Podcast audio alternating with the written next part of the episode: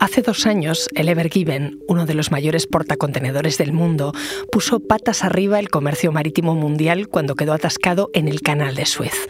Medía tanto como un rascacielos, lo compararon con una ballena varada y durante seis días taponó el paso de mercancías en un punto clave del planeta. Cada hora se perdieron 400 millones de dólares. Una historia fascinante que hoy sigue en los tribunales. Soy Ana Fuentes. Hoy en el país, Ever Given. Así cambió un solo barco el comercio marítimo.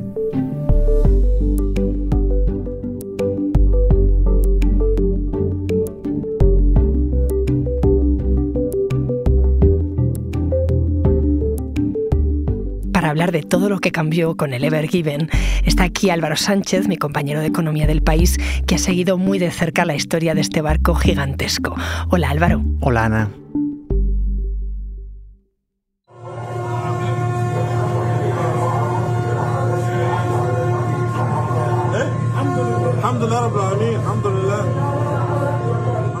Escuchando? Pues uno de los momentos de una historia que colea desde hace dos años ya y que seguirá coleando, Ana. La de la liberación del Evergiven del canal de Suez ha sido uno de los accidentes más espectaculares y a la vez uno de los más angustiosos porque ha sacudido el comercio mundial por completo, no por las consecuencias humanas, porque por suerte no hubo muertos ni heridos, pero sí por las económicas. Tú, eh, para quien no sepa mm, de qué estamos hablando, ¿cómo describirías el Evergiven y, y también el accidente que tuvo? ¿Cómo mm, terminó atascado en el canal de Suez? Pues el Evergiven, primero que nada, fue construido en 2018, hace cinco años, es un barco relativamente joven, es uno de los buques portacontenedores más grandes del mundo, para que te hagas una idea, es como un rascacielos horizontal, se le compara mucho con el Empire State Building porque mide 381 metros y el Evergiven tiene 400 metros de largo, así que es como si tumbáramos sobre el agua el Empire State Building. Madre mía. Sí, es, es algo inmenso, difícil de imaginar y bueno, tiene capacidad para llevar más de 20 mil contenedores. Por eso a este tipo de barcos los rescatadores suelen llamarlos los big boys, los chicos grandes. Y bueno, para saber lo que pasó, para, para saber qué ocurrió con el Evergiven, hay que remontarse dos años atrás, al 23 de marzo de 2021. Había pasado un año desde que se declaró la pandemia de coronavirus y el comercio de mercancías estaba todavía en un momento de mucha demanda porque al pasar más tiempo en casa lo que pasaba es que mucha gente pedía por internet. Y cuando ocurrió el accidente eran algo más de las siete y media de la mañana en el canal de Suez, que recordemos está en Egipto, y el Evergiven hacía la ruta de Malasia al puerto holandés de Rotterdam, que es una de las más populares de Asia a Europa, y se puede decir que hubo algo de mala suerte porque los vientos eran muy fuertes, de 40 nudos en algunos tramos y se desataron unas tormentas de arena inmensas que entorpecieron la visibilidad, así que el buque primero zigzagueó, luego se quedó encajado en el canal y hay que pensar que aunque la mayoría de buques puede atravesar el canal de Suez sin dificultades, es un lugar que requiere cierto control, cierta pericia, sobre todo si las condiciones meteorológicas no te acompañan. Por ejemplo, la anchura del canal es de solo 300 metros y solo la parte central es lo suficientemente profunda para que un barco como el Evergiven eh, pase, porque el casco del Evergiven se hunde muchísimo. Su casco se sumerge 16 metros en el agua y también se habla de que hubo errores humanos. Por ejemplo, la autoridad del canal de Suez, cuando un barco llega allí, se aproxima a sus instalaciones, lo que hace es subir a sus propios pilotos, llegan y junto al capitán son un poco los que maniobran eh, la embarcación. Y una investigación del New York Times desveló que antes de encallar hubo ahí a bordo discusiones entre ellos sobre si ir más rápido o más lento, sobre a qué velocidad cruzar, sobre cómo hacerlo y al final pues el barco se descontroló, chocó contra las dos orillas del canal y se quedó ahí encajado en diagonal. Me lo estás contando y, parece que, me estás relatando una novela de aventuras, un relato de naufragios. Es que un poco lo fue porque, bueno, llegó al punto de que los rescatadores del Evergiven han escrito un libro contando cómo fueron esos días, se llama El rescate del Evergiven, y ahí se cuenta la intrahistoria de todo lo sucedido. ¿Tú te lo has leído? Sí, me lo he leído durante la semana pasada y, bueno, cuentan, entre otras cosas, que había 23 tripulantes, eran todos indios, salieron todos ilesos Así que bueno, se centró en la parte económica, no es un caso como el del barco italiano, el Costa Concordia, que tuvo fallecidos. Aquí pues todos salieron ilesos y cada hora que pasaba era un tema económico porque un barco encallado no es solo por la mercancía que llevaba ese barco, que es un poco lo de menos, es por todos los barcos que había detrás. Eh, eso hacía que se volatilizasen cada, cada hora cientos de millones de dólares y por no hablar de que en todas partes del mundo había gente esperando sus muebles, fabricantes de automóviles que aguardaban sus chips, supermercados que esperaban la comida, el petróleo inmovilizado, te puedes imaginar que era un caos. Claro, un caos que seguimos muchos, porque durante seis días las imágenes fueron impresionantes.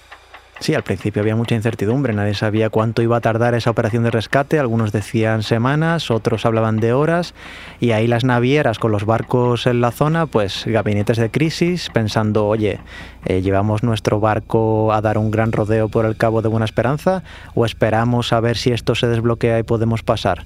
Pues eh, unos decidieron dar ese rodeo de 7.000 kilómetros, que claro, hace que los productos lleguen mucho más tarde, y otros se decantaron por esperar. Al final tuvieron que esperar seis días, eh, fue menos de semanas, pero fue un retraso importante que les hizo perder dinero. Bueno, Álvaro, ¿y cómo se resolvió el caso? Pues seis días después de que encallara, el 29 de marzo de 2021, el barco empezó ya a moverse y no solo fue gracias al trabajo de los rescatadores, que fue muy importante obviamente, sino también gracias a la naturaleza, a la fuerza de las mareas, que unida a esos remolcadores que tiraban del barco a toda potencia y a una draga de succión que estaba ahí debajo quitando arena todo lo que podía, pues eh, consiguió liberarlo y el tráfico por fin se restableció, porque esto no es tan sencillo como, como sucede con un camión que bloquea una carretera y los eh, coches se van a, a la de al lado. Aquí es un canal y no hay otra alternativa en una distancia considerable.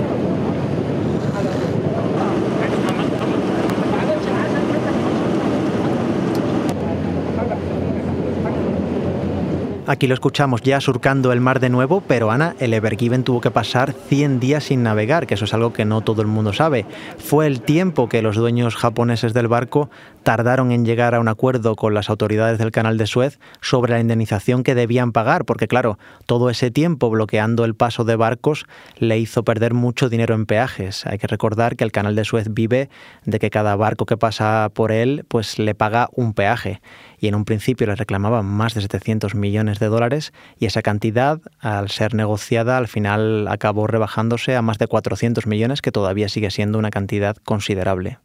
Claro, me imagino que allí había de un tapón un montón de eslabones de la cadena que se vieron impactados, ¿no? Sí, otro de ellos son las navieras retrasadas. Eh, ellos han estado obligadas a gastar más combustible cuando se han ido al Cabo de Buena Esperanza o si no, pues a mantener durante seis días a un barco parado. Eso supone mucho dinero y, por ejemplo, la danesa Maer está pidiendo en los tribunales 40 millones de dólares en concepto de, de, indemnización. Y luego están los rescatadores holandeses que trabajaron en la liberación hombro con hombro con la autoridad del Canal de Suez y también han ido a los tribunales, en este caso a Londres, para pedir a los dueños japoneses del barco un pago. Ellos tienen firmados contratos donde se recogen sus tarifas, pero hay una variable que depende de si el rescate sale bien o sale mal. Y esa es la que está ahora en juego. Ha podido, he podido hablar con gente del sector y me dicen que es normal que estas disputas se acaben resolviendo en arbitrajes o en procesos legales. Y en eso están. Vamos, que seis días costaron una millonada los números son casi inabarcables. Se habló de pérdidas de 400 millones por hora, 10.000 millones al día. Piensa que en lo peor de la crisis llegaron a golparse 372 barcos a ambos lados de un canal que concentra más del 10% del comercio marítimo global. Y a pesar de eso, el canal el año pasado, bueno, en 2021 en este caso, ganó más que nunca antes, ganó 6.300 millones de dólares. Ahora me sigues contando, Álvaro. Enseguida volvemos. Álvaro, me estabas hablando de cifras mareantes que tenían que ver con ese atasco, ese incidente del Evergiven, el buque gigantesco que se atascó hace dos años en el canal de Suez. Pero he estado leyendo todo lo que has contado desde hace dos años en varios artículos publicados en el país y este accidente no ha tenido solo consecuencias económicas, esto cambió en realidad el comercio por mar, ¿no? Sí, junto a las interrupciones por los cierres de puertos y fábricas en la pandemia, creo que lo más relevante es que ha desmontado las certezas sobre una globalización supuestamente infalible y omnipotente. Las cadenas de suministro son más frágiles de lo que parecen. Todos damos por hecho que si pedimos algo nos acabará llegando, pero se ha demostrado que un solo tapón en una de las grandes arterias comerciales puede ser suficiente para provocar problemas muy muy grandes en el suministro. Es cierto que cuando compramos a veces no pensamos que las cosas vienen por barco, ¿no? ¿Qué peso tiene en nuestras vidas el sector del comercio marítimo? Pues tiene muchísimo peso. Piensa que entre el 80 y 90% de las mercancías comercializadas en el mundo se mueven por mar. Y sí, el sector es probablemente uno de los más desconocidos y de los más infravalorados.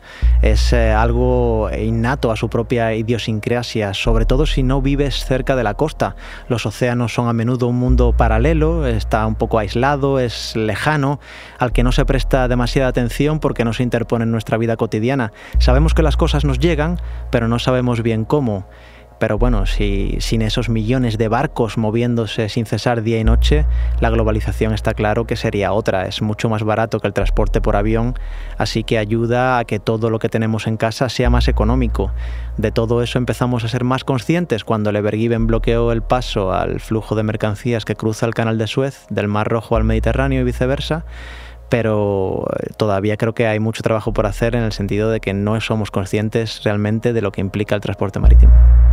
También porque no estamos acostumbrados a ver atascos gigantes así, ¿no?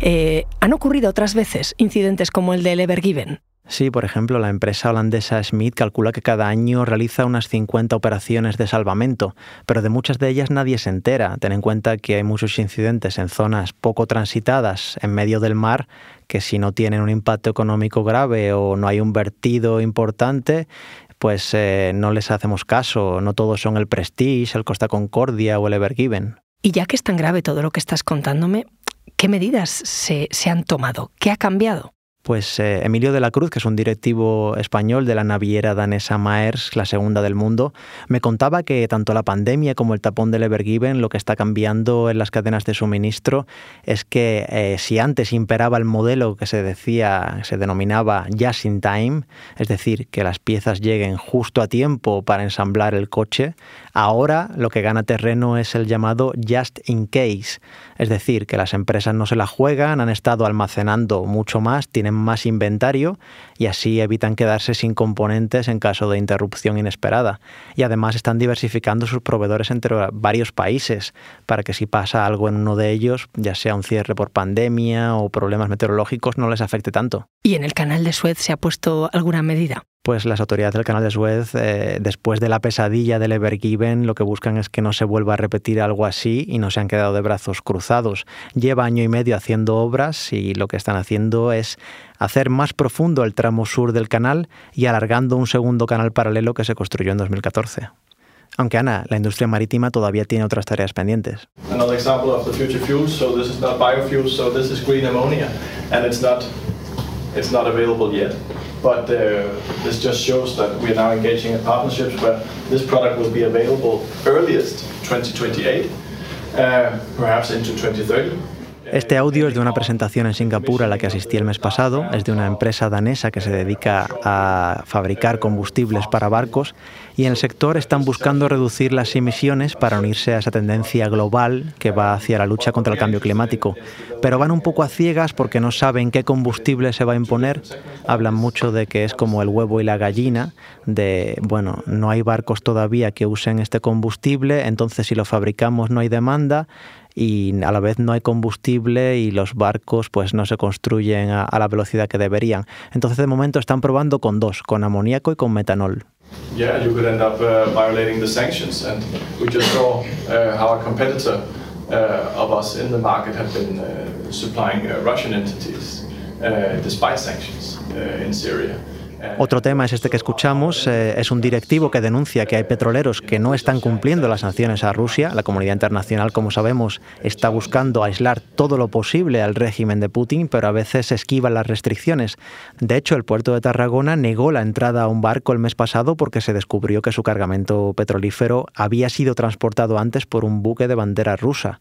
Y dejando el tema ruso a un lado, la guerra está siendo muy, muy rentable para los petroleros. Se están viendo obligados a utilizar utilizar rutas marítimas distintas para escribar las zonas de guerra y además están yendo más lejos a buscar el producto, porque si antes lo teníamos cerca en Rusia, pues ahora a lo mejor tienen que ir a, a Estados Unidos y bueno, muchos más kilómetros significa más dinero. Aquí sucede como con los taxis.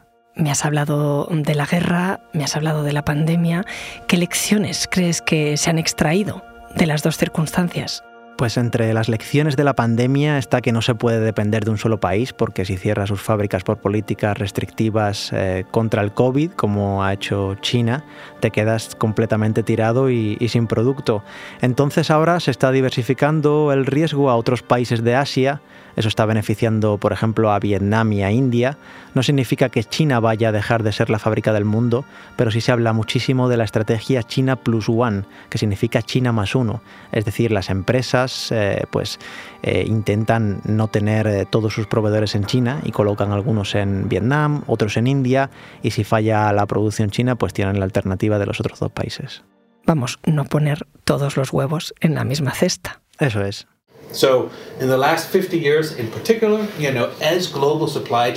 ¿Y a quién estamos escuchando ahora, Álvaro? Este es David Bleacher, el jefe de Maersk en Asia Pacífico, donde pudimos entrevistarlo en el viaje que hice en febrero a Singapur, al que nos invitaron las navieras danesas. Y entre otras cosas, nos dijo que las cadenas de suministro están obsoletas, que tienen que ser mucho más ágiles. Nos decía que ahora todas las compras se hacen con meses de antelación y a lo mejor las multinacionales de ropa que compran chaquetas invernales y luego ven que no hace frío, como ha pasado este año, por ejemplo, que no ha hecho demasiado frío y, la gente pues eh, no ha comprado tanta ropa invernal, pues esas empresas tienen que poder desviar más fácilmente sus productos a otros países donde puedan venderlos y no tener que malvenderlos con descuentos y rebajas. Sí, me acuerdo de leer eh, aquella información que publicaste en ese viaje. Em, ¿Tenía que ver esa visita con todo lo que me has contado, con los problemas en las cadenas de suministro? Sí, esas tensiones causaron congestiones en los puertos y si hay colas, si hay fuerte demanda, si los barcos pasan más tiempo en el agua, eso se traduce en que empresas como Maers ganaron el año pasado casi 30.000 millones. Eso es, para que te hagas una idea, más que toda la banca española junta y eso ha sucedido en todo el sector. Cito a Maers porque es una de las más conocidas y seguramente muchos habrán visto el nombre impreso en los contenedores si han pasado cerca de un puerto. Pero en la visita también salieron temas que muestran que en la industria marítima hay muchas cosas por mejorar y que necesita modernizarse. ¿En qué sentido modernizarse? Pues, eh, por ejemplo, se calcula que en el sector las mujeres son una eh, pequeña minoría, solo el 1,2% de los 1,89 millones de marineros que mueven los 74.000 buques que navegan por todo el mundo. Es decir, hay unas 24.000 mujeres a bordo, según datos de la Organización Marítima Internacional de Naciones Unidas, y eso es un, un número muy, muy pequeño. Ha habido además casos de abusos a bordo que ahora están trascendiendo, pero que durante décadas fueron completamente ignorados, y la posición de la mujer es cada vez más un asunto de importancia para las navelleras. Están colocando anuncios en los barcos donde se pide que se respeten, que no se hagan chistes sexistas, que están también, por ejemplo, construyendo baños eh, separados. hay muchos barcos que ahora mismo solo tienen un único baño, unisex, y bueno, cada vez más se tiende a, a, tener en cuenta a la mujer porque es una minoría que ha estado ignorada, cuando no vejada durante muchas décadas. ¿Tú qué viste en el carguero que visitaste?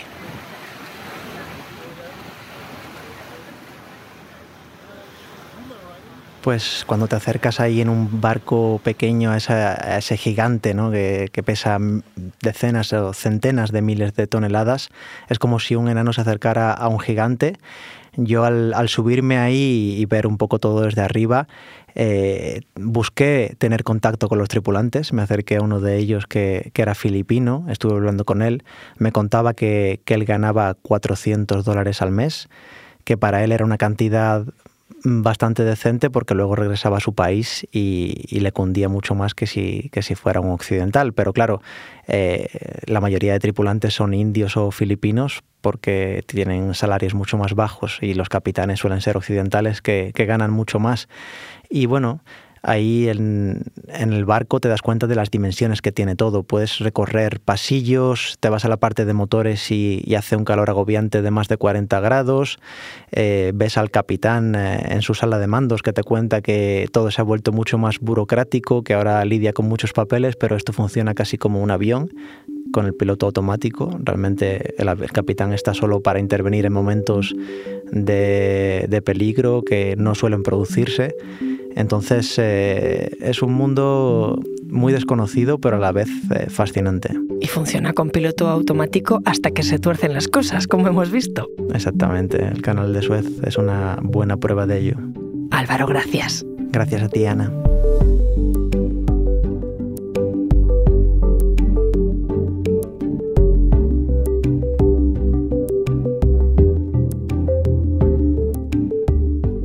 Este episodio lo ha realizado Silvia Cruz La Peña, que también lo ha dirigido. El diseño de sonido es de Camilo Iriarte. La edición es de Ana Rivera. Yo soy Ana Fuentes y esto ha sido Hoy en el País. Mañana volvemos con más historias. Gracias por escuchar.